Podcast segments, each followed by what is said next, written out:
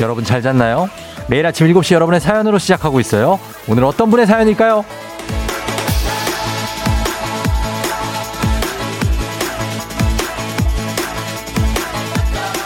2혜진님, 쫑디 아침부터 너무 설레요.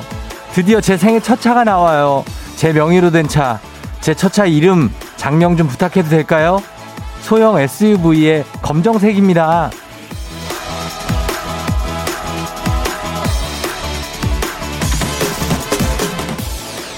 내 명의에 무언가가 생긴다는 것 정말 대단한 거죠. 쉽게 가질 수 있는 게 아니니까 우선 축하드리고요. 첫 차를 타고 가는 곳마다 처음이라는 특별함이 붙어서 그럴지 곳곳이 아마 추억이 될 거고 그 차를 엄청나게 아끼게 될 겁니다. 그 추억을 함께할 이 소형 SUV 검정색 첫 차 이름 뭐가 좋을까요? 여러분 함께 고민 좀 해볼까요? 단문 50원 장문대거래 문자 샵 8910 장명센스 빛나는 분들께 공기청정기 쏘도록 하겠습니다. 3월 5일 금요일 당신의 모닝 파트너 조우종의 FM 대행진입니다. 3월 5일 금요일 KBS 쿨 FM 조우종의 FM 대행진 오늘 첫 곡은 인크레더블 그리고 타블로 지누션 오빠차로 시작했습니다. 오빠차는 아니지만 이혜진님 예, 차 뽑으셨고 첫 차 오늘 시승하셨는지 아니면 지금 혹시 그 첫 차 깨끗한 그 차에서 듣고 있나요? 듣고 있다면 연락주세요. 주식회사 홍진경에서 더 만두 보내드릴게요. 단문 50원 장문대고 문자 샵8910입니다. 오늘 차 이름을 예, 붙여달라고. 그나저나 여러분 잘 잤죠? 잘 자고 일어난 거죠? 요즘에 여러분 감기 조심하셔야 돼요. 진짜. 예, 일교차가 굉장히 큽니다. 그래서 몸 컨디션이 아마 체온이 1, 2도 변화할 때마다 굉장히 급격하게 변하기 때문에 여러분들 좀 몸 찌뿌드드한 게 그게 정상이라고 보면 돼요. 그러니까 몸이 내가 이상하다 그런 건 아니니까 따뜻하게 입고 다녀요. 자, 오늘 이 차에 대해서 저희가 작명을 한번 받아봤는데 한번 볼게요. 좀 괜찮은 게 있을지. 박순현 씨, 까막 날개 어떠세요? 까날? 까막 날개, 까날? 까날. 뭔가 까는 느낌인데. 깜신이요? 까만 고무신, 깜신? 예, XC330님. 까만 고무신이 왜 고무신이지? 김진희 씨 까미. 까미. 다 까로 들어가는구나. 일단 까 라인은 이렇게 갔고요. K81050373님, 소맥. 소맥. 소맥이 아니라 소맥. 소형 블랙이라고 소맥. 뭔 얘기야. 소형 블랙인데 왜 소맥이에요? 그럼 소렉이어야지. 소렉. 소불이나. 이상하네. 9671님, 불멸의 검정 에마 전격 제작전의 키트. 키트. 준비됐나? 예, 준비됐어요. 마이클. 이걸 아실까 모르겠다. 이혜진 님이. 요즘 첫차 뽑는 분인데. 예, 90년대 생일 확률이 높아요. 3205님, 검은 SUV 네로 어때요? 네로. 예, 네로요? 검은 고양이 네로. 4960님, 블랙스완이요. 갑자기 이름이 싹 딱 스쳐 지나가네요. 블랙스완. 뭔가 자태는 느낌은 있을 것 같다. 차가 딱 블랙스완. 황인숙 씨, 첫 차는 영원의 단짝, 검정 껌딱지 강추합니다. 검정 껌딱지? 발음이 되게 어려운데요, 좀. 검정 껌딱지, 검정 껌딱지, 검정 껌딱지, 검정 껌딱지. 어려운데. 이동권 씨, 조카요. 쫑디가 지어줬으니까. 조카? 조우종카에서 조카. 요거는 조금 위험합니다. 예, 조카 위험해요. 예, 발음도 잘해야 되고. 네. 난 반대입니다. K8049-2001님, 흑임자. 흑임자. 까만 걸로. 0413님, 검불비. 예, 김민성, 짜장. 예, 정말 별게 다 나오네. 블랙베리까지 나왔으면 다 나온 거라고 봐야 돼요. 이인자 씨, 블랙베리. 이렇게 가도록 하겠습니다. 요 중에서 하나 한번 고르셔도 되고 꼭 여기서 안 골라도 되니까 혜진 씨 일단 답장이나 좀 보내봐요. 예, 이분 차 뽑고 어디 계신지. 자, 그러면 되겠습니다. 저희가 요 중에서 공기청정기를 하나 드려야 되니까 이거 고민되는데 나는 못 고르겠는데 저 이런 거 잘 못 고르는데 저는 약간 이 블랙스완 여기 괜찮은 것 같아요. 블랙스완 뭔가 멋있어. 예, 4960님. 블랙스완. 요거 느낌 있는데. 나는 요걸로 느낌 난다. 블랙스완님, 저희가. 미안해요. 겹쳤네요. 공기청정기 보내드리도록 하겠습니다. 블랙스완님, 4960님. 요 이름 과연 선정이 되실지 모르겠지만 요 이름 저는 괜찮다고 봅니다. 자, 그러면서 저희가 오늘 금요일마다 찾아오는 사행성 조장방송 느닷없는 행복 행운을 잡아라. 일단 여러분 뽑고 시작합니다. 돌리고 시작하도록 하겠습니다. 일단 묻지도 따지지도 않고 돌려봅니다. 자, 번호판 보이시죠? 자, 갑니다. 오늘 효과 삐지가 아주 현란합니다. 자, 오늘 첫 번째 번호는 몇 번? 몇 번입니까? 1번입니다. 1번. 첫 번째 번호가 1번으로 뽑혀서 왠지 느낌이 좋습니다. 자, 1번. 숫자 1번이 전화번호 뒷자리에 그냥 포함만 됐다 하면 문자 주시면 됩니다. 추첨을 통해서 4만원 상당의 떡볶이 교환권 보내드립니다. 자, 여기서 그냥 1번이 그냥 휴대전화 뒷번호에 포함만 돼 있으면 뭐 1234든 4101이든 1이 들어있으면 됩니다. 자, 그리고 여기 끝이 아닙니다. 이게 올해 방송이 나가는 동안에 총 4개의 숫자를 뽑는데 3개까지는 휴대전화 번호 뒷자리에 순서 상관없이 포함만 돼 있으면 4만원 상당의 떡볶이 교환권, 마지막 네 번째 숫자까지 다 뽑히고 나서는 순서대로 나온 그 조합 그대로 똑같은 분 연락 주시면 저희가 공기청정기 쏘도록 하겠습니다. 단문 50원, 장문병원에 문자 샵 8910으로 보내주시면 되겠습니다. 예. 자, 일단 1번 뽑혔습니다. 문자 이름 쫙 좀 보내주세요. 그러면서 저희는 오늘 날씨 알아보도록 하겠습니다. 기상청에 오랜만이네요, 강해종 씨.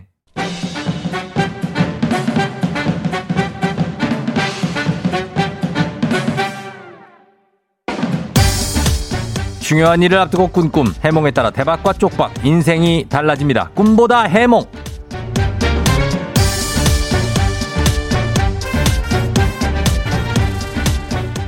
의미를 부여하지 않고 넘기기에는 이상하게 신경 쓰이고 뭘 예견한 건지 궁금해지는 꿈이 있죠. 그런 꿈 해몽해드립니다. FM댕진 공식 인스타그램 댓글로 HJK687님의 꿈입니다.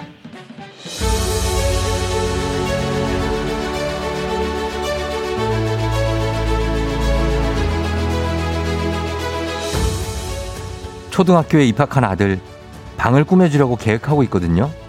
근데 어제 꿈에서 저는 책상을 구입했는데 책상이 아니라 큰 사마귀가 아이 방에 들어가 있는 거 있죠? 사마귀요. 그 방이 꼭 아이 방이 아니라 사마귀 방인 것처럼요. 이건 대체 무슨 꿈일까요?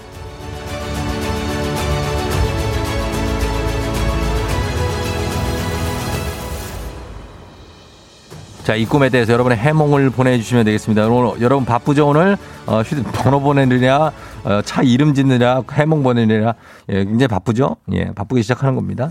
자, 오늘 해몽을 보내주세요. 노래 듣고 와서 해몽해드리겠습니다. 사마귀가 아이방을 꾸며주려고 했는데 사마귀가 아이 대신에 들어가 있다. 이게 사마귀 방인가 아이 방인가? 예, 이거 보내주시면 되겠습니다. 단문 50원, 장문 100원에 문자 샵 8910, 콩은 무료니까요. 자, 저희는 음악 들으면서 해몽 받아볼게요. IOI, 핑미.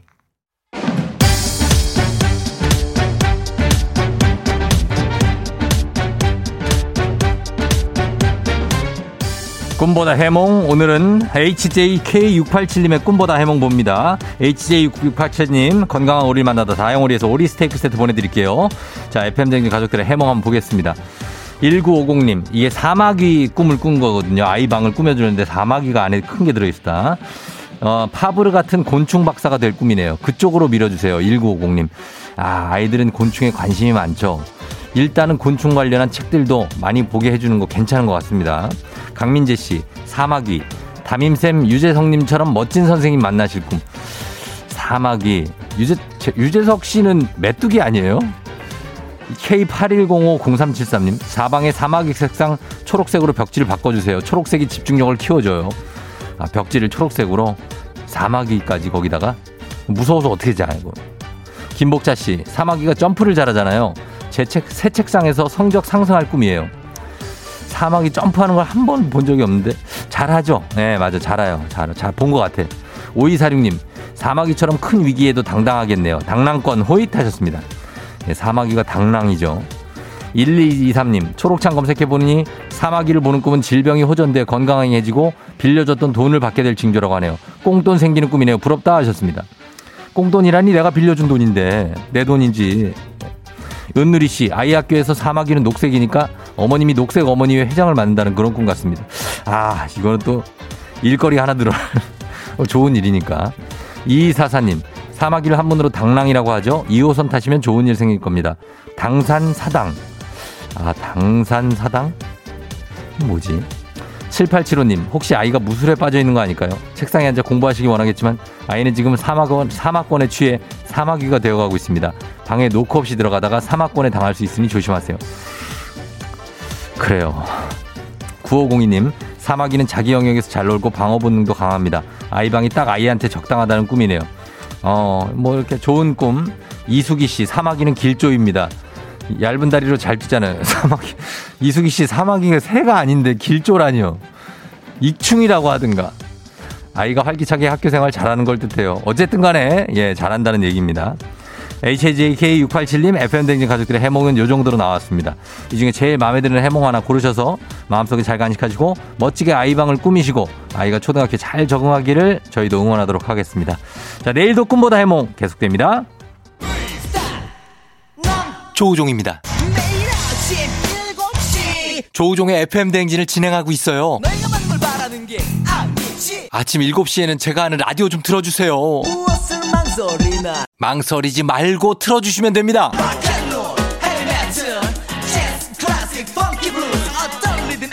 다 맞춰서 아침 텐션 쫙 올려드리고요. 여러분이 보내주시는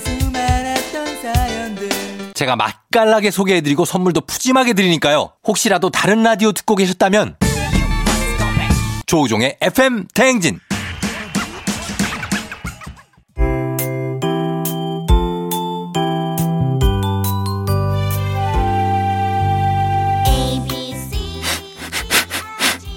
코끝에서 느껴지는 잉글리시의 스멜. 코로나가 끝나는 날 모두 써주리라.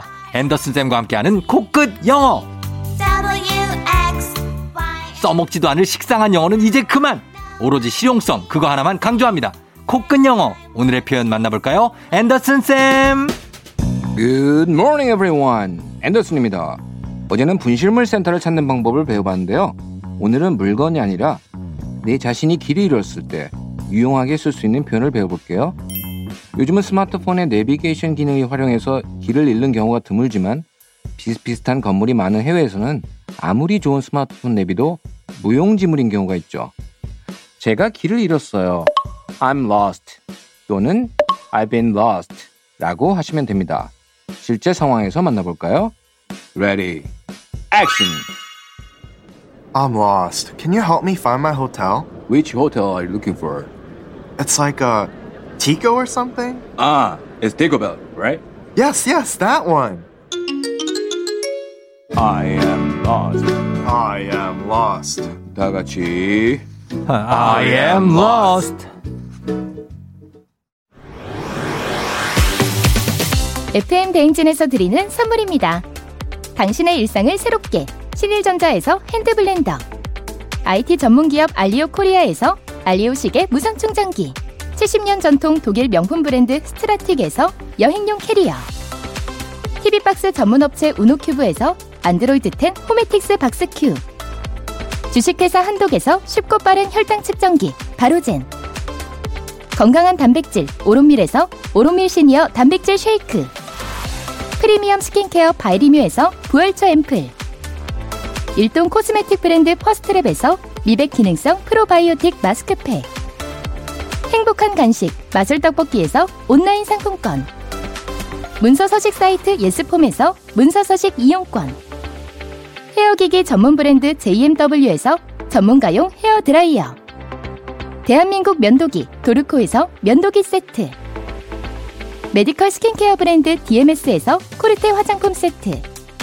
갈베사이다로 속 시원하게 음료, 온가족이 즐거운 웅진 플레이 도시에서 워터파크 앤 온천 스파 이용권, 첼로 사진 예술원에서 가족사진 촬영권, 천연 화장품 봉프레에서 모바일 상품 교환권, 판촉물 전문 그룹 기프코에서 텀블러 세트, 하루 72초 투자 헤어맥스에서 탈모 치료기기, 아름다운 비주얼 아비주에서 뷰티 상품권, 지그넉 순간 지그넉 비피더스에서 식후 유산균, 의사가 만든 베개 시가드 닥터필로에서 3중 구조 베개, 브랜드 컨텐츠 기업 유닉스 글로벌에서 아놀드 파마 우산, 한식의 새로운 품격 사홍원에서 제품 교환권, 자연과 과학의 만남 뷰인스에서 올인원 페이셜 클렌저, 건강한 기업 오트리 푸드빌리지에서 재미랩 젤리 스틱, 향기로 전하는 마음 코코도르에서 디퓨저, 쫀득하게 씹고 풀자 바카스마 젤리 10만, 유기농 생리대의 기준 오드리선에서 유기농 생리대, 후끈후끈 마사지 효과 박찬호 크림과 메디핑 세트를 드립니다. 저희가 드린 선물 소개해드렸습니다. 예, 김민선 씨 어디 아픈다고, 어디 아픈가 검진 좀 받아야 할 것 같다고 힘들다고 하시는데 요즘에 다들 몸들이 좀 안 좋아요. 예, 환절기라 그렇습니다. 그러니까 너무 걱정하지 마세요. 자, 코로나가 끝나면 모두 써주리라 코끝 영어, 오늘은 여행지에서 길을 잃었을 때 I am lost. 예, 드라마 로스트도 생각나네요. I'm lost 하시면 됩니다. 자, 이거 복습 원하시는 분들 방송 끝나고 FM 등진 공식 인스타그램을 유튜브에서 확인해 주시면 되겠습니다. 자, 갑니다. 라디오 최초 아침 7시에 사행성 조장 방송 느닷없는 행복, 행운을 잡아라. 첫 번째 번호 1번이었죠. 자, 두 번째 번호 기다리고 있습니다. 두 번째 번호 한번 돌려봅니다. 과연 뭘지. 나오기만 하면, 뒷번호에 포함되어 있기만 하면 저희 선물 받을 가능성이 있어요. 갑니다. 자, 두 번째 번호는요. 몇 번이야? 6번입니다. 아, 예요. 6번, 1번에 이어서 6번 나왔습니다. 1, 6. 두 번호 중에 하나가 휴대전화 뒷번호에 포함된다 하시는 분들 문자 보내주세요. 추첨을 통해서 4만원 상당의 떡볶이 교환권 저희가 풀어냅니다. 단문 50원, 장문 100원에 문자 샵8910. 나머지 번호는 잠시 후에 또 뽑을 테니까 놓치지 마시고요. 또 4개 뽑아봅니다. 기대해 주십시오. 마지막 1등은 공기청정기 선물이 있어요. 자, 저희는 정인의 오르막길 듣고 애기야 풀자로 다시 돌아올게요. Yeah, 조우종을 울려라. 우리 모두 종을 울려라. 출근길 FM 대행진을 할 때 때마다 종을 울려라. 다시 조우종을 울려라. 지금은 FM 대행진을 할 때 yeah.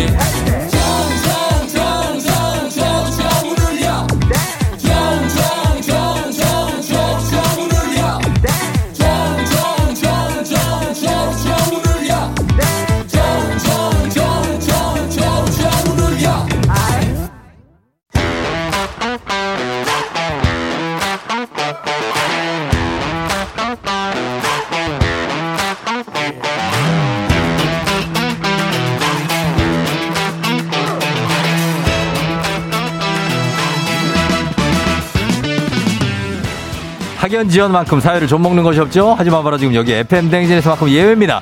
학연 혹은 지연의 몸과 마음을 기대어가는 코너 애기야 풀자, 퀴즈 풀자 애기야.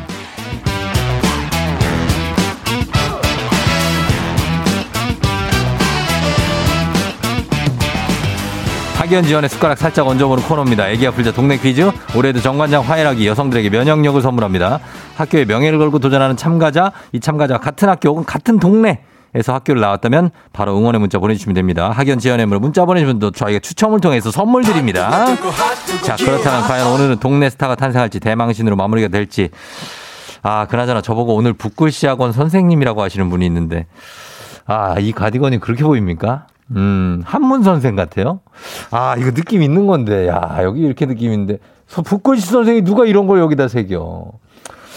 아무튼 알겠습니다. 예. 자, 가겠습니다. 오늘 스타 누가 탄생할지 전화 연결해 봅니다. 오늘은 8327님. 출산 7개월 만에 20kg 빠져서 드디어 50kg대 진입 성공. 이 기분 그대로 퀴즈 풀고 싶어요. 축하드리면서 바로 가겠습니다. 20kg를 감량한 출산 7개월이 된 가겠습니다. 난이도와 10만 원 상당의 선물을 걸린 초등 문제, 라디오 거기 좀 볼륨 좀 줄여주세요. 난이도 중 12만 원 상당의 선물을 걸린 중학교 문제, 난이도 상 15만 원 상당의 선물을 걸린 고등학교 문제. 어떤 거 선택하시겠습니까? 중학교 문제요. 중학교 문제요? 네. 어느 중학교 나오신 누구신가요? 저 전곡중학교 나온 이은정입니다. 야, 또 전곡에서 왔네, 전곡에서. 경기도 연천이요? 아, 알죠. 연천, 전곡, 파주, 그쪽에. 아, 예, 맞아요. 북쪽에요. 난리 났죠, 철원까지. 네. 예, 겨울에 좀 춥고. 네, 맞아요. 여름에 좀 덜 덥고. 덜 덥고, 한탄강도 있고요. 한탄강 있고, 거기서 저 래프팅도 하고. 네, 맞아요. 아유, 알죠, 여기 전곡. 네. 전곡중학교. 전곡중학교에서 이은정 씨예요? 네, 이은정이요. 아, 이은정 씨 지금 뭐 해요, 이은정 씨? 지금 원래는 직업은 영양사인데 지금 현재 이제 아기가 작년 7월 달에 나가지고 일을 좀 쉬고 있고 육아 중이에요. 그래서 7개월 정도 됐는데 예, 살이 좀 그래도 제가 목표치 좀 많이 빠져가지고 너무 기뻐가지고 좀 퀴즈 좀 풀고 싶어서요. 애가 둘이에요? 아니요, 애가 지금 셋째 났어요. 셋째를 낳았다고요? 네, 셋째요. 아, 존경스럽다. 위에 아들, 위에 아들만 둘이 있었는데, 예. 이번엔 딸을 낳았어요. 이야, 대단하다, 진짜. 예, 안 힘들어요? 네, 힘들어요. 힘들죠? 살이 절로 빠지네요. 아, 지금 애가 지금 낳은 애가 7개월이 된 거 아니에요, 그러면? 네, 7개월 됐어요. 아이고, 그럼 완전히 그 신생아에다가 애들 앞 2명을 키우시네, 아들 둘을. 아들 둘에다가 저기 남편까지 아들 셋이죠. 근데 남편까지 20kg를 어떻게 뺐어요? 20kg를 네. 어떻게 애들 이제 막 코로나 때문에 애들 학교도 이제 첫애가 초등학교 2학년 들어갔고 네. 둘째가 5살이고 막내가 이제 2살인데요. 네. 예, 그 코로나 때문에 학교도 못 가고 어린이집도 못 가다 보니까 제가 어떻게 남편 출근할 때 자연스럽게 애들 셋을 보다 보니까 예, 살도 빠지면서 저녁도 조금 일찍 먹었었거든요. 아, 그래서 먹는 것도 살 관리를 관리도 조금 했더니 네. 살이 그냥 팍팍 빠지네. 그리고 또 모유도 먹이고 있고 그런 것도 있는 것 같아요. 지금 보니까 여기에 지금 사진을 보내주셨잖아요. 네. 인증샷 너무 기뻐. 발이 많이 힘들어 보인다. 발이. 네, 발이 너무 힘들어. 발 각질 좀 제거해주고 싶다. 아, 오늘 진짜 나왔어요? 아, 지금 보여요. 아, 50대로 들어오셨는데 겨우 들어오셨네. 겨우 들어왔어요. 겨우. 50대로 겨우 되지. 0.4 요거 금방 60 갈 수 있거든요. 아, 그러니까 조심하셔야 돼. 예, 조심해야 되죠. 5kg 더 빼는 게 또 목표입니다, 이제 더. 한 끼 들어가면 바로 1kg예요. 아, 맞아요. 예, 조금 더 들어가면 2kg 금방 뛰더라고요. 아, 우리가 너무 수다 떨었는데 문제를 한번 네. 이제 풀어볼게요. 아, 너무 좋아가지고 오랜만에 수다가 오랜만이라서 너무 아유, 진짜요. 좋아요. 아유, 우리도 좋아요. 예, 네. 저도 정말 좋은데 중학교 문제 선택하셨으니까 한번 문제 한번 내볼게요. 네. 예, 자, 문제 나갑니다. 12만 원 상당의 선물이 걸린 중학교 문제, 중학교 3학년 과학 문제입니다. 네. 지구의 유일한 영구적 자연 위성으로 태양계 내의 위성 중 5번째로 큰 것, 바로 달인데요. 그렇다면 문제입니다. 이것은 음력 3일경에 뜨는 오른쪽이 둥근 눈썹 모양의 작은 달로 둥글고 매끈한 눈썹을 가진 사람에게 이 달같이 예쁜 눈썹을 가졌다고 비유하기도 합니다. 이것을 표현한 노래는 무엇일까요? 보기 있어요. 네. 1번 선미의 보름달, 2번 스웨덴 세탁소의 달달 무슨 달, 3번 이소라의 눈썹달. 오른쪽이 둥근 눈썹 모양의 작은 달, 둥글고 매끈한 눈썹을 가진 사람한테 이렇게 비유를 합니다. 선미의 네. 보름달, 스웨덴 세탁소 달달 무슨 달, 이소라의 눈썹달. 1번. 예? 1번. 1번이요? 네. 1번 선미의 1번 보름달. 1번 아니죠. 아, 2번. 아니, 눈썹 얘기를 몇 번 했는데 이소라의 눈썹달이 3번 복인데 아, 이걸 틀려? 아, 어떡해. 아니, 그냥 아니, 너무 긴장했나봐요. 아, 그렇구나. 은정씨 긴장을 네. 했구나. 난 편하게 얘기하시길래. 그러게. 긴장 안 하신 줄 알았는데. 예, 그 눈썹달, 초승달을 눈썹달이라고 하잖아요. 네, 아, 그러게요. 괜찮아. 예, 괜찮아. 괜찮아요. 이거 틀려도 괜찮죠? 아, 이건 괜찮아요. 다음 문제만 맞히면 돼요. 네. 다음 문제 틀리면 가만 안 두겠어. 예. 자, 그래. 아, 예. 제발 쉬운 문제 좀. 알았어요. 쉬운 문제 낼게요. 지금 이제 네. 전곡 중학교 나오셨으니까 전곡 쪽, 그리고 철원, 파주, 그다음 어디까지 갈까요? 문산도 가도 돼요? 어디까지 가? 네, 문산은 좀 그렇고 차라리 동두천이 더 가까워요. 동두천, 오케이. 동두천까지 응원 문자 좀 여러분 보내주시면 저희가 선물 쫙 한번 드리도록 하겠습니다. 자, 이제 네. 학연, 지연과 함께하는 동네 친구를 위한 보너스 퀴즈. 자, 이 문제 맞춰주시면 좋겠습니다. 여러분의 네. 응원에 힘입어 퀴즈에 성공하면은 이은정 씨께는 획득한 기본 선물과 함께 15만 원 상당의 가족사진 촬영권 얹어드리고요. 자, 동네 출신 청취자분들 커피 쿠폰 보내드립니다. 자, 준비되셨죠? 네. I'm ready. You ready 맞아요? 진짜 확실해요? 아이고, 정말. 아, 제발 쉬운 문제 좀. 이 문제 잘 들으면 진짜 맞출 수 있어요. 장담합니다. 예. 잘 들어봐요. 감사합니다. 문제 드립니다. 다음은 중학교 1학년 한문 문제입니다. 동아시아에서 태양년의 태양을 환경에 따라 24등분하여 계절을 나눈 것을 절기라고 하는데요. 여기서 문제. 이것은 24절기 중 첫째 절기로 대한과 우수 사이에 있는 절기인데요. 옛 어른들은 이것을 처음으로 맞는 중요한 절기라고 여겨 복을 기원하는 글을 써서 대문이나 기둥, 선장에 붙여놓기도 했습니다. 이것이 지났지만 요즘 날씨는 아직 좀 춥죠. 이것은 네. 무엇일까요? 자, 본인에게 15만원 상당의 가족사진 촬영권, 응원해준 동네 친구 30명의 선물이 걸려있는 이 문제, 주관식 문제. 정답은요? 입춘. 입 뭐요? 입춘. 확실합니까? 네, 입춘입니다. 입춘. 입춘 대길이라고도 쓰죠. 자, 입춘. 입춘. 네, 입춘. 조용히 하세요. 입춘. 정답입니다. 아, 몇 사람이 사는 거예요? 엄마짱. 저기 은정 씨, 그 집에 네. 몇 사람 사는 거예요 지금? 지금 남편 아직 출근 전이고 그래서 지금 5사람 있어요. 5사람. 아, 시끌시끌하네. 예? 네, 아침 가서 올 때 전화 올지 걱정되네 또. 아, 그래. 하여튼 축하드리고. 네. 예, 가족 사진 촬영권 받아가고. 네. 그리고 이제 어떤 그 가족끼리 어디 즐거운 추억 하나 만들었네요 오늘, 그죠? 네, 너무 감사합니다. 네. 맨날 아침마다 제가 KBS 그 아침마다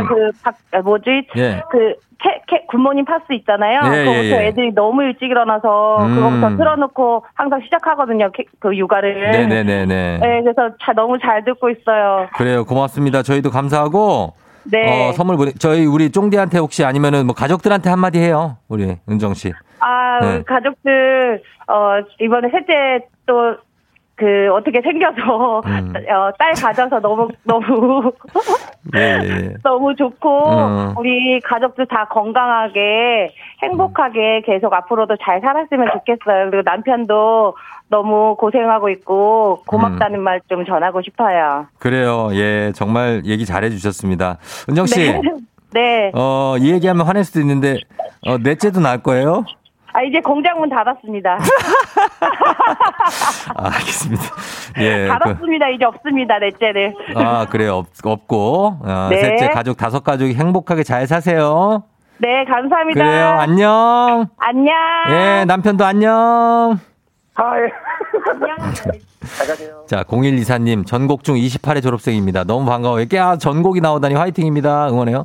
1472님, 전곡 중 3회 졸업입니다. 후배님 잘하시기 바랍니다. 1727님, 전곡 살아요. 지금 전곡 한탄강 유원지 산책 중입니다. 화이팅요. 여기 정말 좋죠. 4698님, 오, 저는 지금 전곡 중 교사예요. 전곡 중 정말 좋아요. 화이팅. 아, 교사분들이 항상 보내시는데, 교사분 맞나 모르겠네.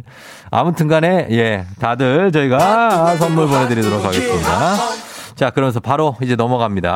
카레와 향신료의 명가 한국 SB 식품에서 쇼핑몰 상품권과 함께합니다. 힐링타임 청취자 여러분의 보너스 퀴즈, 파랑의 노래.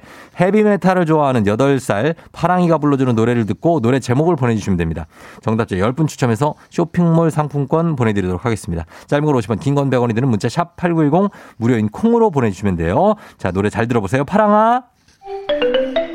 요즘 따라니까 힘드니까 아니니까 같은 너 니까 힘드니까 아니니까 같은 나. 이게 사실 사인지 건지 사실이야. 무뚝뚝하지 그지 마. 조금 된 노래긴 한데 그래도 귀에 익숙한 이 노래. 뭐, 아시겠죠, 여러분? 이 노래 제목을 보내주시면 됩니다. 짧은 걸 오시면 긴 건 100원, 문자 샵 8910이에요. 자, 파랑이한테 한 번 더 들어보고 정답 받아보도록 하겠습니다. 파랑아. 요즘 따라니까 힘드니까 아니니까 같은 너. 니꺼 힘드니까 아니니까 같은 나. 누구 거냐고. 이게 사실 사인지 건지. 사실이야. 무뚝뚝하지 그지 마. 요즘도 요거 하고 계신 분들이 많을 거예요, 그죠? 예, 자, 이거 정답 제목을 보내주시면 되겠습니다. 자, 저희는 음악 듣고 오겠습니다. 음악은 바로 키썸의 맥주 2잔. 키썸의 맥주 2잔 듣고 왔습니다. 자, 이제 파랑인데요. 오늘 정답 발표하도록 하겠습니다. 정답 뭐죠?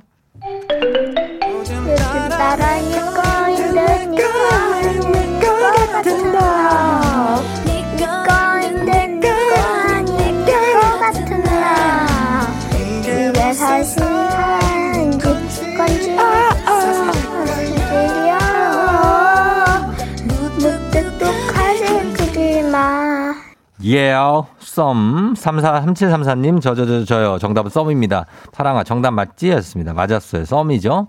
한서연 씨 썸. 소유 정기호에 100만 년 전에 썸을 탔어요. 유유유 외로워요 하셨습니다. 썸의 계절 봄이 다가오고 있어요. 예, 봄썸 좀 타시기 바랍니다. 러브 블러 봄. 예. 자 그러면서 저희는 정답 선물 받으실 분들 명단 홈페이지 선곡표 게시판에 올려놓겠습니다. 확인하시면 되겠습니다. 사랑아 우리 다음 주에 만나요. 안녕. 안녕.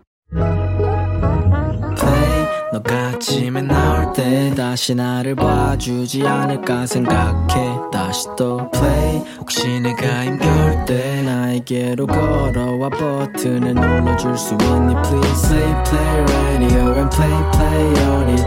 Play play 조종의 FM 댕진. Play play radio and play play on it. Play play 조종의 FM 댕진.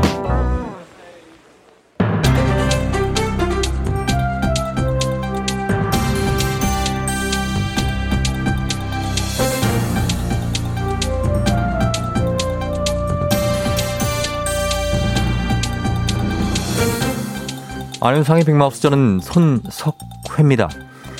요즘에 온라인으로 중고 물건을 사고 파는 거래가 많아지면서 사기도 늘고 있다지요.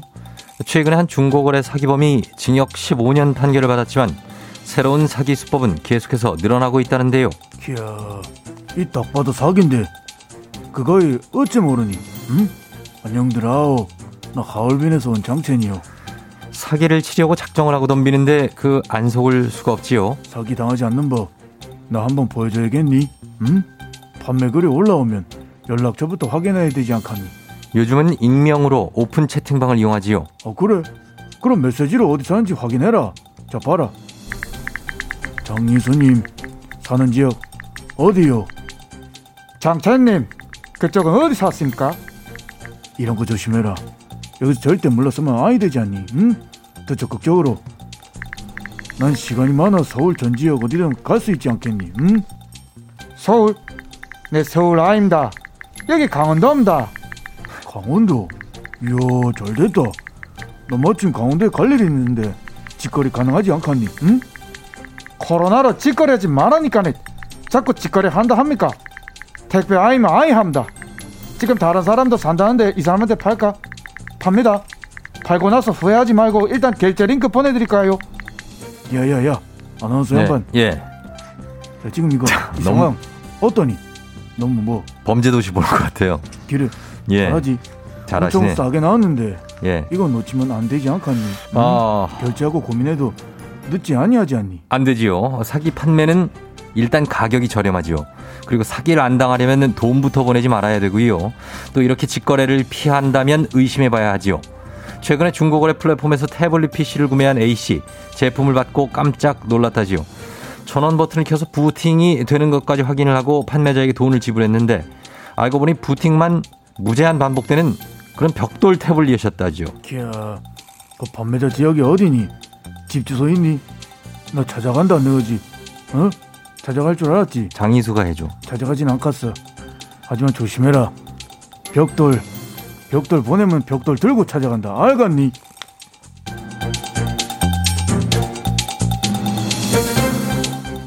다음 소식입니다.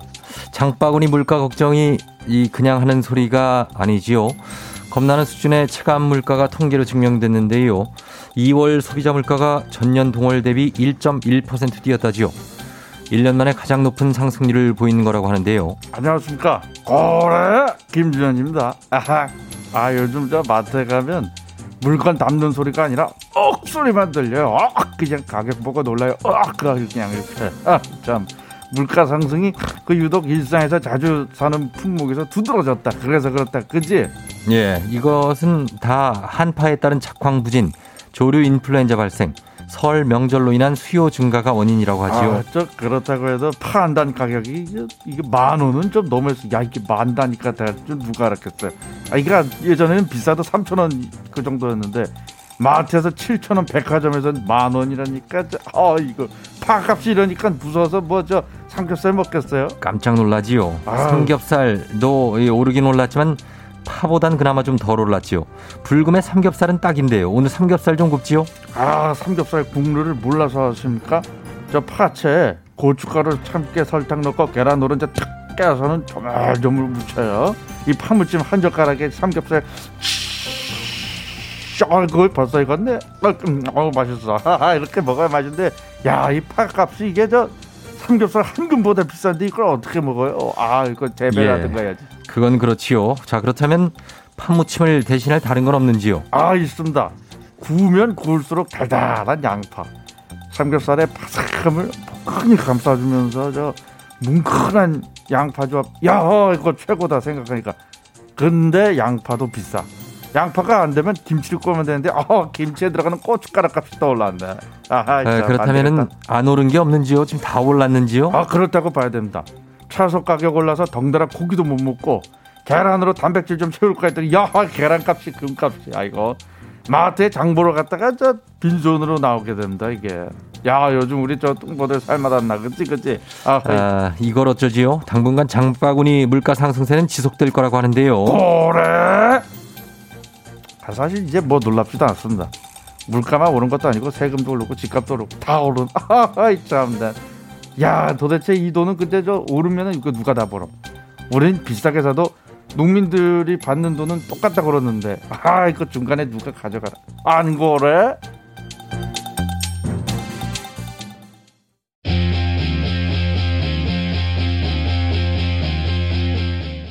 이부 끝곡으로 장기하 얼굴들의 별일 없이 산다. 이런 별일 없죠? 이 곡 듣고 저희는 3부에 어떻게 벌써 8시로 다시 올게요. You're rocking with the DJ. 어머나 벌써 8시. 어쩌지 벌써 8시네. 회사 가기 싫은가.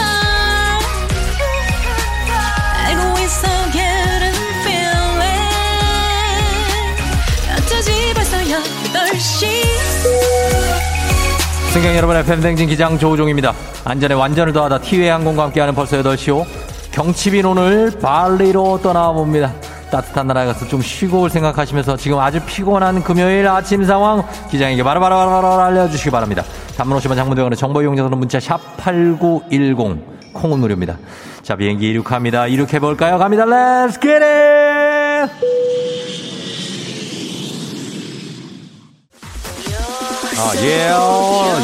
So sexy. Come on. 야, 느닷없는 행복, 행운을 잡아라. 1, 2부에서 저희가 1, 그리고 6 뽑았습니다. 자, 이제 세 번째 숫자 나갑니다. 세 번째 숫자 돌아갑니다. Come on. 7번 나왔습니다, 여러분. 예, 7번. 행운의 7, 럭키 7입니다.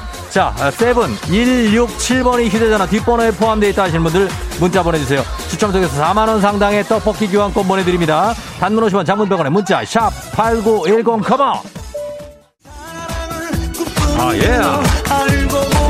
자, 지금까지 1번, 6번, 7번 뽑았고요. 자, 이제 이 번호가 휴대전화 뒷번호에 포함되어 있는 분들 4만원 상당의 떡볶이 교환권이 갑니다. 마지막 번호 하나 남겨두고 있습니다. 마지막 번호까지 뽑히면 167땡. 여기까지 순서대로 휴대전화 뒷번호 동일한 분 공기청정기 나갑니다. 자, 마지막 번호 갑니다. 하나로 원투 쓰리 고 돌렸습니다. 마지막 번호 7번입니다. 마지막 번호도 7번. 자, 이렇게 돼서 1677 휴대전화 뒷번호인 분들 문자 주세요. 공기청정기 드립니다. 단문호 시반장군 100원에 문자 샵 8910.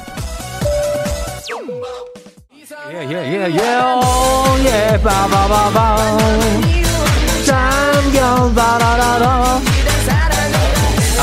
김은호씨 오늘 풀근무예요. 근데 벌써 지치네요. 힘내야죠. 7814님 오늘 지점장이 휴가. 모처럼 직장 가는 게 싫지가 않네요. 오늘은 행복하게 보내주세요. 금요일 모두 파이팅입니다. Let's get it. 자, 오늘의 행운의 주인공 1677님 전화 연결되어 있습니다. 받아봅니다. 전화 연결 여보세요? 네, 여보세요? 반갑습니다. 어디 사는 누구신가요? 네, 경기도 시흥시에 사는. 어디라고요? 경기도 시흥시요. 경기도 시흥시에 사는 누구신가요? 네, 백주인입니다. 예, 거기 어디 버스 아닌가요? 지하철 아닌가요? 지하철이에요. 지하철이라면은 굉장히 실례했습니다. 그러나 공기청정기 선물이 가니까 너무나도 축하드립니다. 네, 감사합니다. 예, 조용히 해야 되겠죠? 그러나 여기는 신나게 합니다. 축하해요. 네, 화이팅. 아하.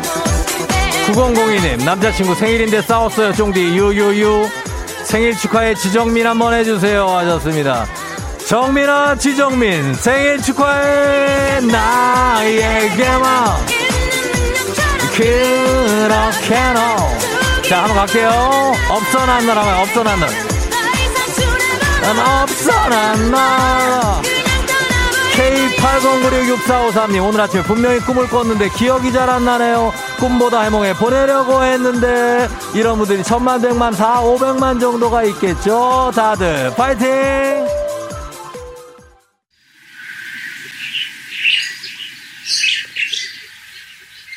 해편대기 버스 8시요.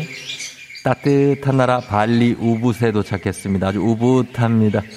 벌써 먼저 우붓의 숲속을 걸으면서 피톤치드부터 쭉 한번 들이마셔보죠.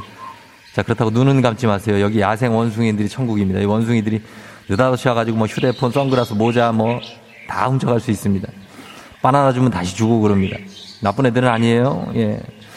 아, 옵니다, 옵니다. 물건 챙기세요. 예. 자, 코로나 시대 여행을 떠나지 못하는 청취자, 저리 가! 너! 청취자들은 여행지 ASMR, 내일도 원하는 곳을 안전하게 모시도록 하겠습니다. 땡큐, 감사합니다. 예, 우붓합니다. 자, 날씨 알아보죠. 기상청 연결해봅니다. 강해종 씨 전해주세요.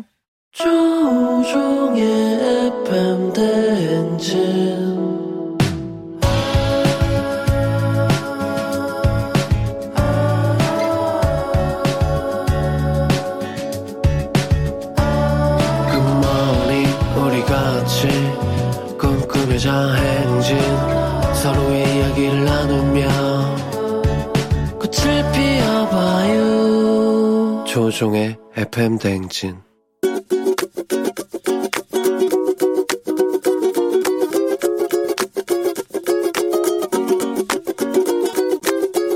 최근에 이제 큰 딸이 지금 직장 3년 차인데 저한테 고민거리가 이제 새로운 직장에 대한 이직에 대한 고민을 저한테 얘기됐어요. 말단 직원이다 보니까 다 가족 꾸준 일을 다 본인에게 시키고 하다 보니까 굉장히 힘들어하는 것 같아요. 아, 딸아, 새로운 직장에 가면 다 어려움이 있어. 또 그것을 받아들이기가 쉽지는 않을 거야. 그러나 현실을, 환경을 잘 받아들여서 밑바탕으로 기회로 삼으면 네가 그 상사가 됐을 때는 그 상사처럼 안 하는 좋은 상사가 되지 않을까 생각이 되고, 우리 딸이 지금의 어려운 것들을 잘 극복하리라 아빠는 믿는다. 그 어느 직장을 가든지 다 내 마음에 맞는 상사는 없고 좀 약간 이상한 상사도 있고 일하는 방식이 나하고 굉장히 달라서 나를 힘들게 하는 상사도 있다고 생각해. 그러니까 지금 이게 오히려 너를 단단하게 하는 그런 도약이들이라고 생각하고 긍정적으로 생각했으면 좋겠어.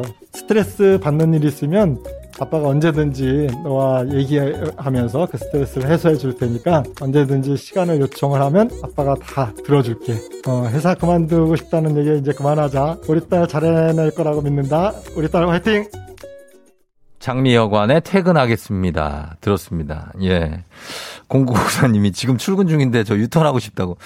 퇴근하고 싶은 분들 많죠? 오늘 금요일이니까. 예. 조금만 참으면 돼요. 오늘 남궁규님께서 이직을 고민하는 직장 3년차 큰딸에게 어느 직장에 가든 힘든 일은 다 있으니 지금의 이 경험이 밑거름이 될 거라 긍정적으로 생각하고 힘든 일 있으면 언제든 아빠한테 시간 내줄 테니 말하라는 잔소리를 전해주셨습니다. 김혜원 씨가 어머 저 오늘 회사 마지막 날인데 제가 다 위로받아요. 감사해요 아버지 하셨고요. 흑진주님은 우리 아빠의 응원으로 들을게요. 김진희 씨 아빠 목소리에서 딸을 향한 사랑의 꿀이 뚝뚝 떨어지네요. 딸이 아빠 말씀대로 화이팅하자 따라 하셨습니다. 예, 그렇죠. 5374님 저도 회사 막내인데요. 아빠 말 잘 듣고 잘 다닐게요 하셨습니다. 아빠들의 마음, 엄마들도 그렇지만 마음은 다 똑같죠. 딸을 너무나 사랑하는 마음인데 근데 이거를 어느 직장에 가든 힘든 거는 딸도 알죠. 아니까 그냥 듣고 이렇게 얘기하시는 건 어떨까요? 아, 그래. 너 힘들었겠다. 아유, 그래? 힘들었겠네. 요렇게 그냥 얘기해 주시는 게 제 경험상 더 좋은 것 같습니다. 예, 그래서 어르신들은 이제 야, 어딜 가나 다 똑같다. 그거 경험이야 하시는데 그냥 듣고 힘들었겠구나. 아유, 그런 일이 있었니? 요 정도만 해 주셔도 듣는 사람은 힘이 납니다. 예. 자, 오늘 FM댕진 가족들, 예, 우리 따님 큰딸 이직 잘 하시고 그리고 또 행복하게 계속해서 일하시기 바랍니다. 남궁규님 감사하고 FM댕진 가족들 중에 잔소리를 전하시고 싶은 분들 유고온 리포터가 달려가니까요. 언제든지 부탁하시기 바랍니다. 고마워요 유고온 리포터. 저희는 범블리 모닝 뉴스로 돌아올게요.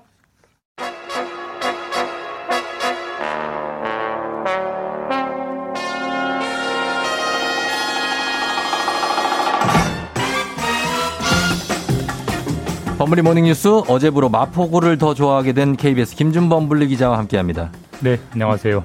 마포구에 뭡니까?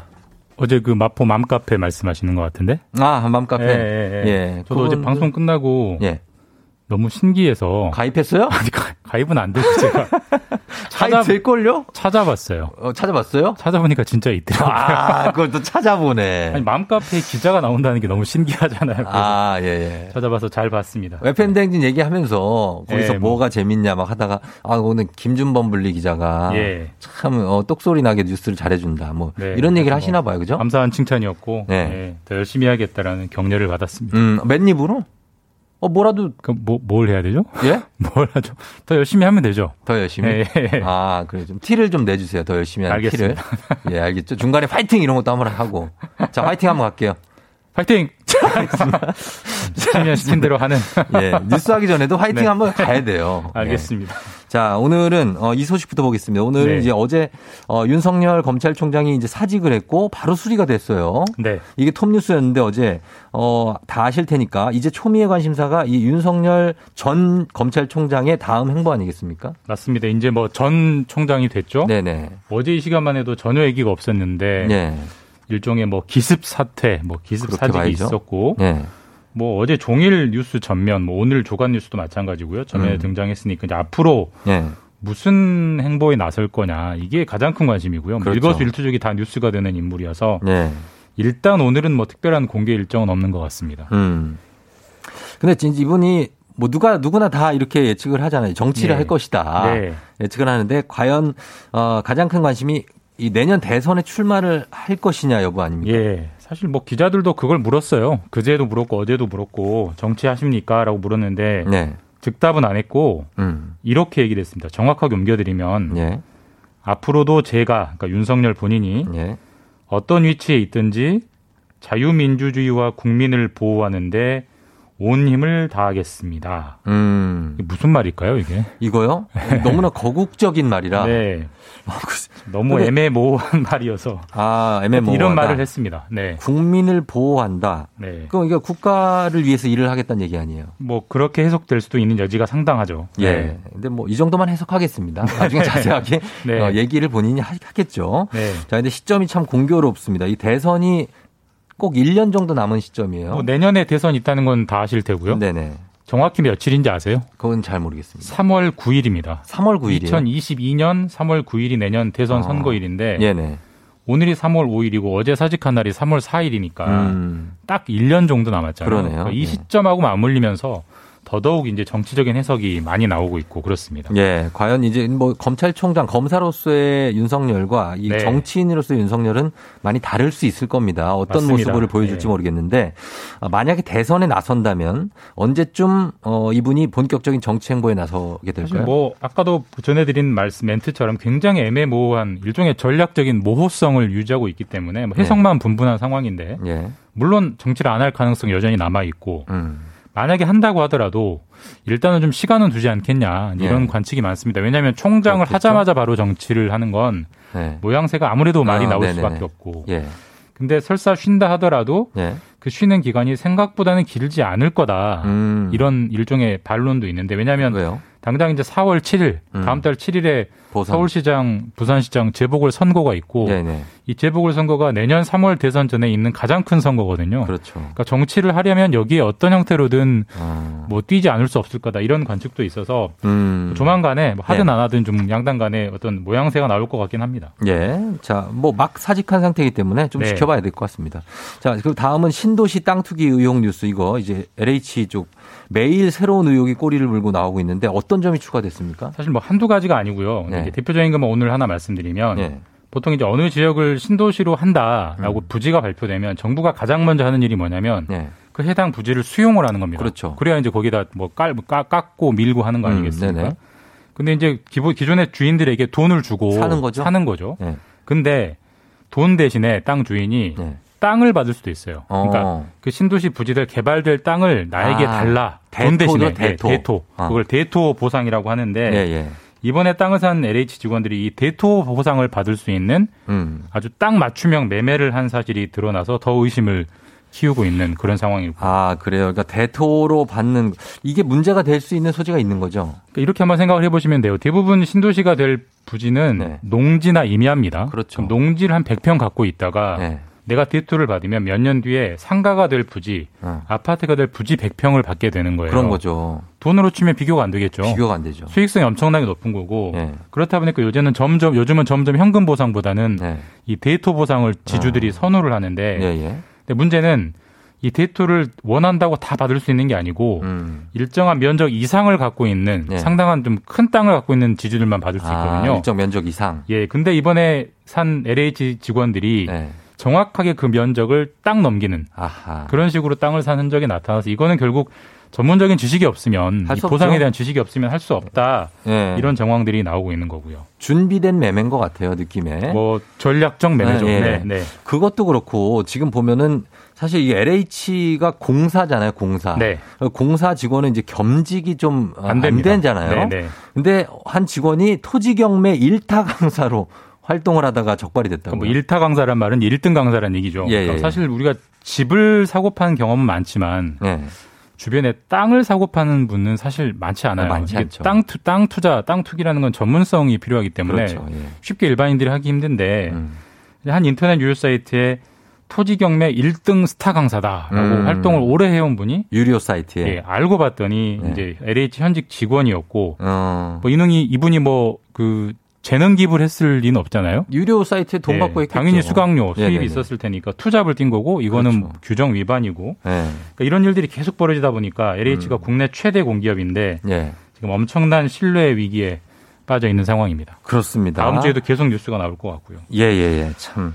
자 그리고 요거 볼게요. 식목일이 3월로 옮길 수도 있다고요? 식목일은 4월 5일이죠. 유치원 때부터 배웠던 너무 익숙한 건데 이게 3월로 옮길 것 같습니다. 아, 그래요? 검토긴 한데 지금 뭐 우리가 다 느끼다시피 너무 날씨가 따뜻해져서 3월만 돼도 이미 따뜻하고 꽃이 빨리 피고 4월 5일에 나무 심기가 오히려 너무 늦다. 3월로 땡기는 게 유력하게 검토되고 있고 3월 21일이 유엔이 정한 세계 산림의 날이래요. 그날로 옮길 것 같습니다. 알겠습니다. 자 여기까지 듣겠습니다. 지금까지 김준범 물리기자와 함께했습니다. 고맙습니다. 다음 주에 뵙겠습니다.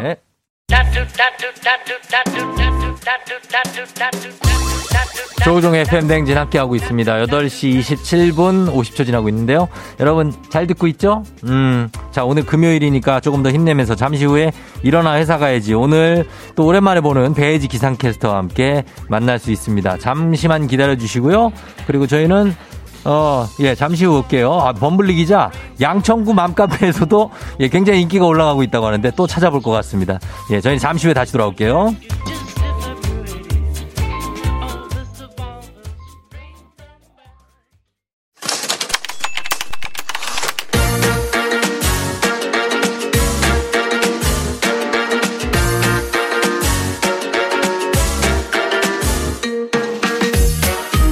세상에서 가장 슬픈 말 헤어져 아니죠. 먹지마 아니죠. 울지마 아니죠. 매일 들어도 매일 슬픈 그 말 일어나 회사 가야지.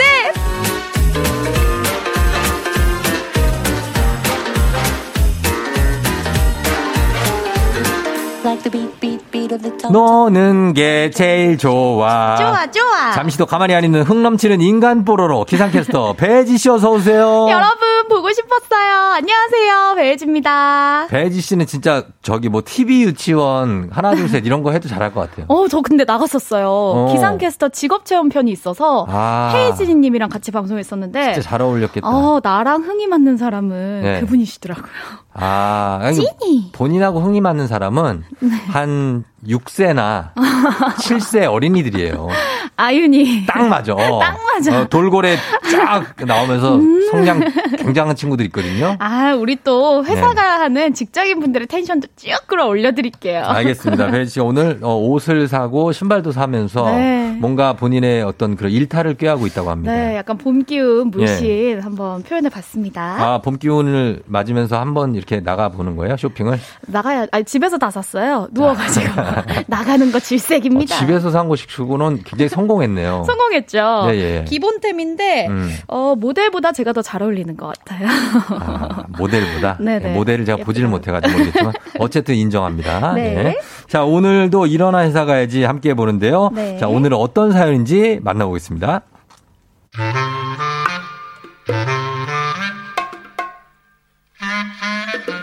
안녕하십니까.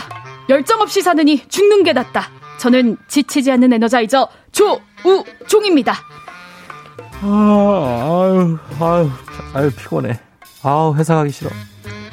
저는 엄한 아버지와 자상하신 어머니 사이에서 태어나 정직하게 살자라는 가훈 아래 진실되게 살아왔습니다. 아, 오늘은 또 뭐라고 거짓말을 해? 도로에 사고가 나. 아니, 저번에 했지. 딸을 어린이집을 데려다. 이것도 했나? 근면 성실하여 개근상을 놓쳐본 적이 없는 저는 부장님 죄송합니다. 집에 지갑을 두고 와가지고 다시 다녀오느라고 내일부터는 진짜 절대 네버 무슨 일이 있어도 안 늦겠습니다. 낯가림 없고 사교성 좋아 학창시절 반장을 도맡아 했고. 저기 혜지씨 저 대신에 전화 좀 대신 해줄 수 있어요? 미국 지사에 전화해야 되는데 제가 낯을 좀 많이 가려요. 영어도 원어민 수준으로 유창하게 구사할 줄 압니다. 아, 저기 헬로우? 헬로우. 저 나이스 투 미츄 그른다 엔주 하우 아우 유 두두두 엔주주. 그래요. 저요 입사할 때 자소서에 MS 좀 쳤습니다. 근데 자소서 그거 어차피 다들 자소설 내는 거 아닌가요? 자소설 저만 그런 건가요? 네. 9582님이 보내주신 사연이었습니다. 실제 조사에 따르면 직장인 5명 중 4명은 구직할 때 지어낸 자소서, 일명 자소설을 써본 자소서 플러스 소설을 써본 경험이 있다고 하는데 배혜지 씨도 자기소개서 쓰던 시절 기억납니까? 아, 그럼요. 진짜 막 뇌를 쥐어짜서 자기소개서 쓰던 생각이 나죠. 근데 다들 이러지 않나요? 어떻게? 이렇게 좀 소설을 약간 네. 섞는 거예요. 아, MSG 좀 넣는 거죠. 넣는 거? 뭐 어떤 거를 넣지? 저는 그냥... 많이 그렇게 소설을 넣지는 않았던 것 같은데. 아, 그런가요? 그냥 있는 그대로. 아, 네. 제가 갖고 있는 거. 왜냐면 나중에 어떻게 네. 할 거예요? 아, 나중에 어떻게 할 거예요? 그거 이제 나중에 생각하는 거죠. 아, 합격하고 생각하는 거죠. 아, 합격하고. 어차피 떨어질 거니까 뭐 이렇게? 네네. 네. 아, 진짜. 일단은 네. 나를 최대한 이제 잘 포장해서 네. 자기소개서에 드러내는 거죠. 그래요. 사실 이제 취업 준비하시는 분들 마음은 네. 실제 88% 이상이 자기소개서 때문에 굉장히 스트레스 받는다고 그래요. 아, 근데 이렇게 자소서를 작성할 수밖에 없었던 이유가 네. 1위가 55%로 합격을 위해서 좀 더 깊은 인상을 주기 위해서. 이거 맞아요. 맞죠? 그리고 2위가 27%. 질문 의도에 맞는 스펙이나 경험이 없어서. 그리고 3위가 11%로 사실대로 쓰면 자꾸 떨어져서. 아니, 그러니까 저는 2위가 좀 가는데 질문 의도에 맞는 스펙이나 경험이 내가 없는데. 아니, 내가 자격증이 그런 게 없는데 내가 자격증 칸은 왜 이렇게 또 많어? 그러니까요. 아니, 근데 그렇게, 그러니까 쓰는 거예요. 그냥 운전면허증 쓰고 끝인데. 저는 이런 거 있었어요. 뭐요? 마지막에 자기소개 할 때. 네. 준비된 기상캐스터 배혜지입니다. 막 이런 식으로 말을 했었단 말이에요. 예. 준비 1도 안 돼 있는데. 준비가 완벽하지 않지만 네. 예, 완벽한 척. 다 준비돼 있다고 하죠. 그렇게 했죠. 예. 그런 것들 조금 더 아니, 그런 건 그런 거는 소설은 아니죠. 준비된 기상캐스터 배혜지입니다. 이거는 할 수 있는 얘기죠. 그게 아니라 저는 예전에 네. 아직 가지도 않았는데 네? 어학연수 시절 깨달았던 어떤 그 세계는 넓다라는 마음 막 이런 거를 지워내면 안 되는 거죠. 아, 전 그런 것도 있었어요. 뭐. 열정왕, 날씨 열정왕 막 이런 거 있었는데 사실 열정이 그렇게 많지 않았어요. 뭐라 해야 될까? 그냥 비가 오면 비가 온다 보다 이랬지만 네. 열정이 가득하다. 그래서 이제 밖에 나가서 비도 맞아보고 이렇게 그렇죠. 하고 싶다. 무슨 열정이 있어. 그냥 아침부터 회사 가기 싫어 죽겠는데 무슨 열정이 있는 사람은 일어나자마자 좋은 아침이구나. 자, 빨리 회사에 가서 우리 회사를 부강하게 만들어야지. 없죠. 그런 사람 없죠. 한 명이 없다, 이런 사람이. 예, 사실 이게 나를 글로 쓴다는 게 쉽지가 않은데, 네. 자기소개서뿐만 아니라 처음 만난 자리에서도 이거 꼭 하잖아. 자, 각자 돌아가면서, 예, 자기소개 한번 해봅시다. 아. 그럼 안녕하세요. 저는 뭐, 하면서 안녕하세요. 기본 스펙 얘기하고. 그쵸. 예, 뭐 몇 살, 뭐, 누굽니다. 어디 출신이고요. 예, 집은 어디고, 본가는 어딘데. 아. 구구절절이 막 이렇게 해서. 다 얘기해야 되고. 자, 그래서 우리가 오늘 일어나 회사 가야지 주제가. 네. 자, 바로 이겁니다. I am ground 자기소개하기. 자, 이 시간만큼은 정말 MSG 없이, 가장 없이 저희 뭐 입사하는 거 아니니까. 네. 실제 입사 지원서나 자기소개서에 절대 못 쓸 정말 솔직한 본인 자기소개 한번 가보죠. 아, 좋습니다. 예. 예를 들면 이런 겁니다. 저는 사실 태어날 때부터 게을러 빠져 지각을 밥 먹듯이 한 별명이 나무늘보입니다. 이런 식으로. 그렇죠. 아니면은 저는 열정 같은 거 없고요. 돈 주면 딱 그만큼만 일하는 사람입니다. 일 많이 시키고 싶으시면 먼저 돈을 더 주세요. 그렇지. 이런 식으로. 자, 그럼 먼저 우리가 네. 솔선수범해야 됩니다. 배혜지 씨 먼저 자기소개 한번 갑니다. 아, 저요? 예, 솔직하게. 아, 솔직하게. 예. 아, 저는 사실 새벽에 일어나고 싶은 마음이 1도 없는 사람입니다. 저는 늦잠을 쭉 자가지고 제가 원하는 때 눈을 딱 뜨고 싶은 그런 사람입니다. 하지만 날씨를 사랑하기 때문에 KBS 사랑하기 때문에 열심히 하겠습니다. 이것도 보이실 것 같아서 야, 이렇게 마무리해볼게요. 예, 예. 어때요? 아, 좋은 것 같아요. 아, 솔직했어요. 솔직했어요. 인정, 네. 인정. 아, 우리 쫑디는 네. 어때요? 저요? 자기소개 할까요? 네네. 안녕하세요. 저는 조우종입니다. 네. 저는 솔직히 얘기하자면 네. 그런 사람입니다. 여러분께 잘 잤나요? 라고 얘기하지만 제가 잘 못 잤을 때가 많은 제가 잘 못 자고 나왔을 때가 더 많은 조우종이고요. 아침에 일어나는 게 싫어서 회사를 13년 다니던 회사를 퇴사한 사람입니다. 아침에 일어나는 게 싫어서요. 아침에 맨날 좋은 아침입니다. 우리 가족들 화이팅 하지만 예. 힘들다. 제가 나쁜 아침일 때가 많고 왜 회사는 9시까지 가야 되나요?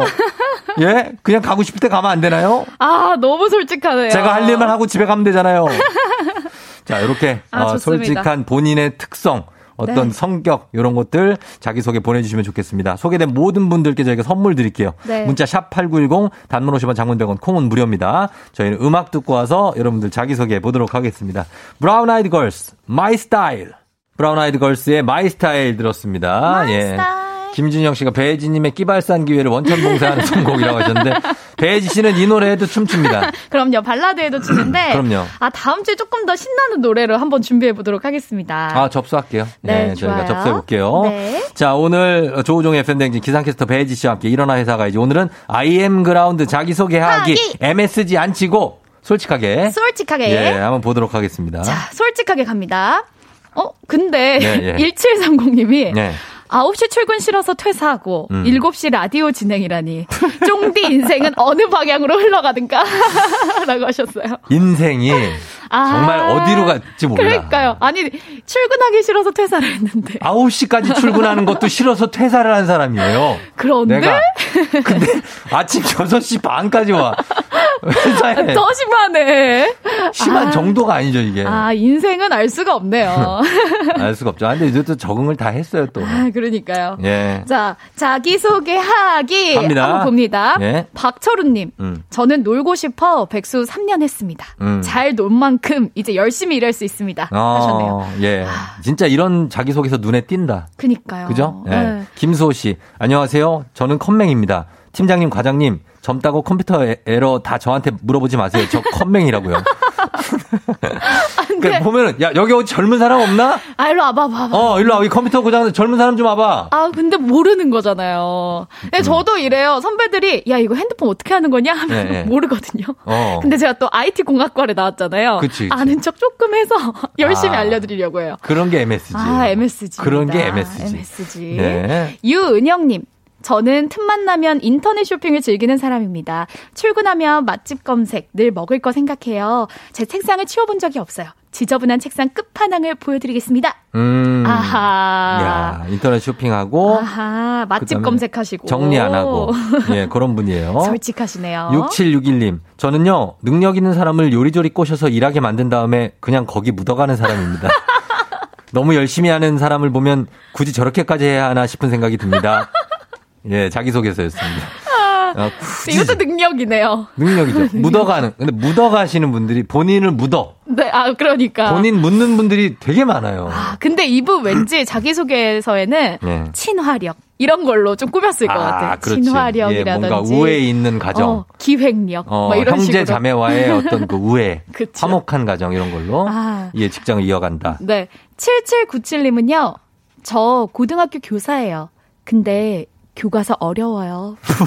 하루 공부에 하루 가르쳐요. 하셨어요. 고등학교 선생님인데 교과서가 어려워. 아, 우리 선생님. 아우, 고생이 많으십니다. 교과서 중심 공부는 어떻게 되는 겁니까, 그러면?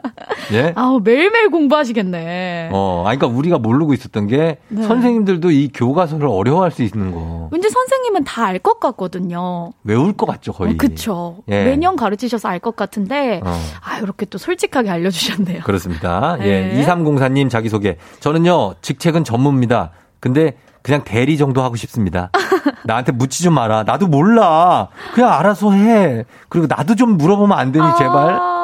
아, 전무님께서. 그러니까. 전무에서 대리면 몇 계단이에요. 그러니까요. 아, 근데 이렇게 좀 높은 직책에 있으신 분들은 예. 이런 게 고민이겠어요. 사람들이 다 물어보고 나는 물어볼 사람이 없어. 물어볼 사람이 사장님이야. 이러면 어려울 것 같아. 그렇죠. 아, 근데 주로 전무님들이 직원들한테 막 물어보지 않나요? 뭐? 아, 뭐 해달라고. 이건 뭔가, 이건 어떻게 됐나. 이건 뭐지? 자네는 어딘가. 자네 이름은 뭔가. 심지어. 맞네, 맞네요. 이름까지 물어봐. 아. 예, 또요. 6140님. 창의적이고 혁신적인 일을 별로 안 좋아합니다. 있는 일도 제대로 못하는데 자꾸 일 만드는 거 싫어합니다. 이분도 안반수. 안반수예요. 이분들도. 예, 예. 다 이제 쭉 묻어가는 분들. 그렇죠. 그렇죠. 이종윤 씨. 저는요. 부장님이랑 카풀하기가 싫은 사람입니다.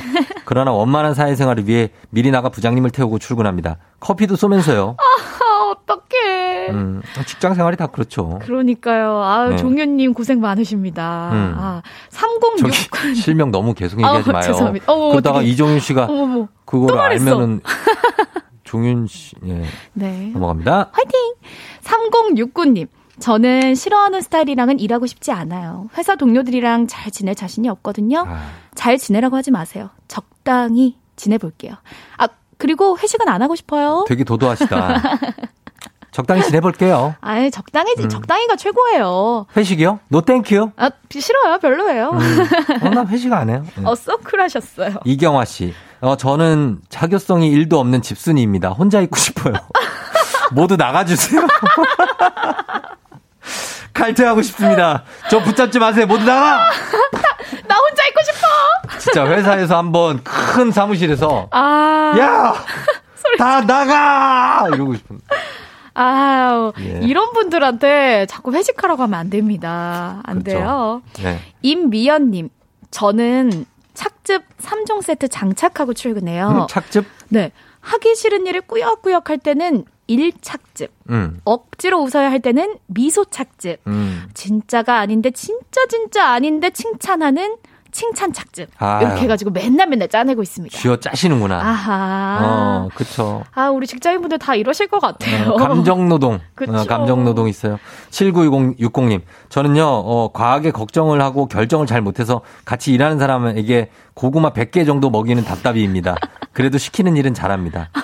근데 장점도 있어요, 이런 분들이. 그렇죠. 신중하시니까. 네, 일하는 거, 시키는 것도 잘하시는 분들. 근데 저는 이런 분들이 본인의 그 스타일을 잘 모른다고 생각했는데 이분도 네. 자기 객관화가 완벽하시네요. 완벽하죠. 예, 조금... 시키는 거 잘하시는 분 있고 에이. 그 시킴 받은 일을 잘하시는 분이 있어요. 그렇죠. 예. 이분도 있네요. 9133님. 저는 위생사지만 정작 제 위생엔 관심 없는 사람입니다. 일이라서 하는 것 뿐이고요. 그러니까 위생 굳이 관심 없는데 위생사니까 좀 깨끗하게 하시는 거죠. 하고. 본인 집은 더럽고 막 이럴 것 같아요. 그렇죠. 집 안 치우고. 예, 보통 의사분들이 네. 건강검진 그거 왜 해 내가 막 이러시는 분들 있어요. 그럴 수 있어요. 아이 괜찮아 나는 괜찮아 환자들이나 보자고 이렇게. 김굽네님, 저는 야행성이라 야근하는 걸 좋아합니다. 대신에 오후 출근을 굉장히 사랑하고요. 그러니까 오후 2시에 출근할게요.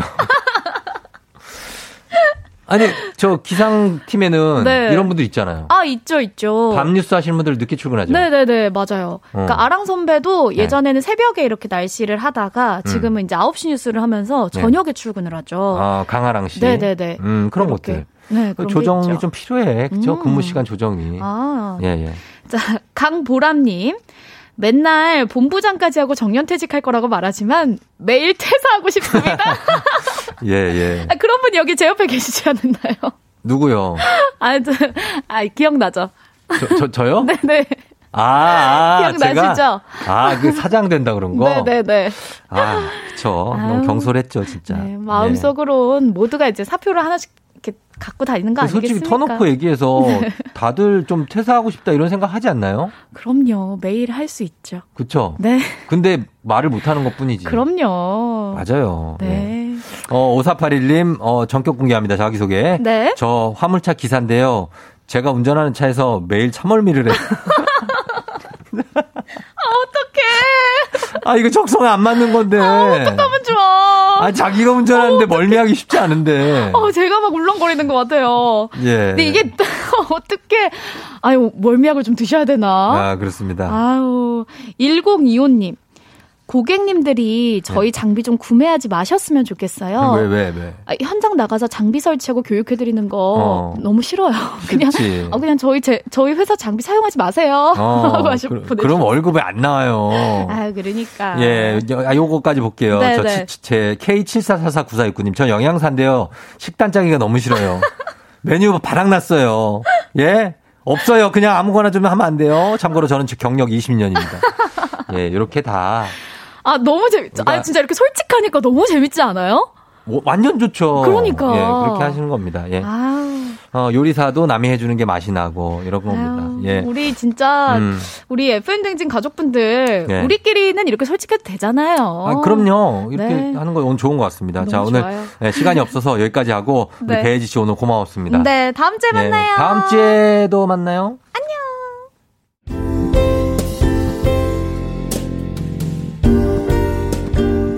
FM댕진 마칠 시간이 됐네요. 윤지연 씨, 최미아 씨, 홍호정 씨, 안은용 씨. 아, 너무 재밌어서 미치겠다. 웃겨서 미치겠다고 하셨는데요. 예, 소리내서 웃고 시작하시면 좋겠네요.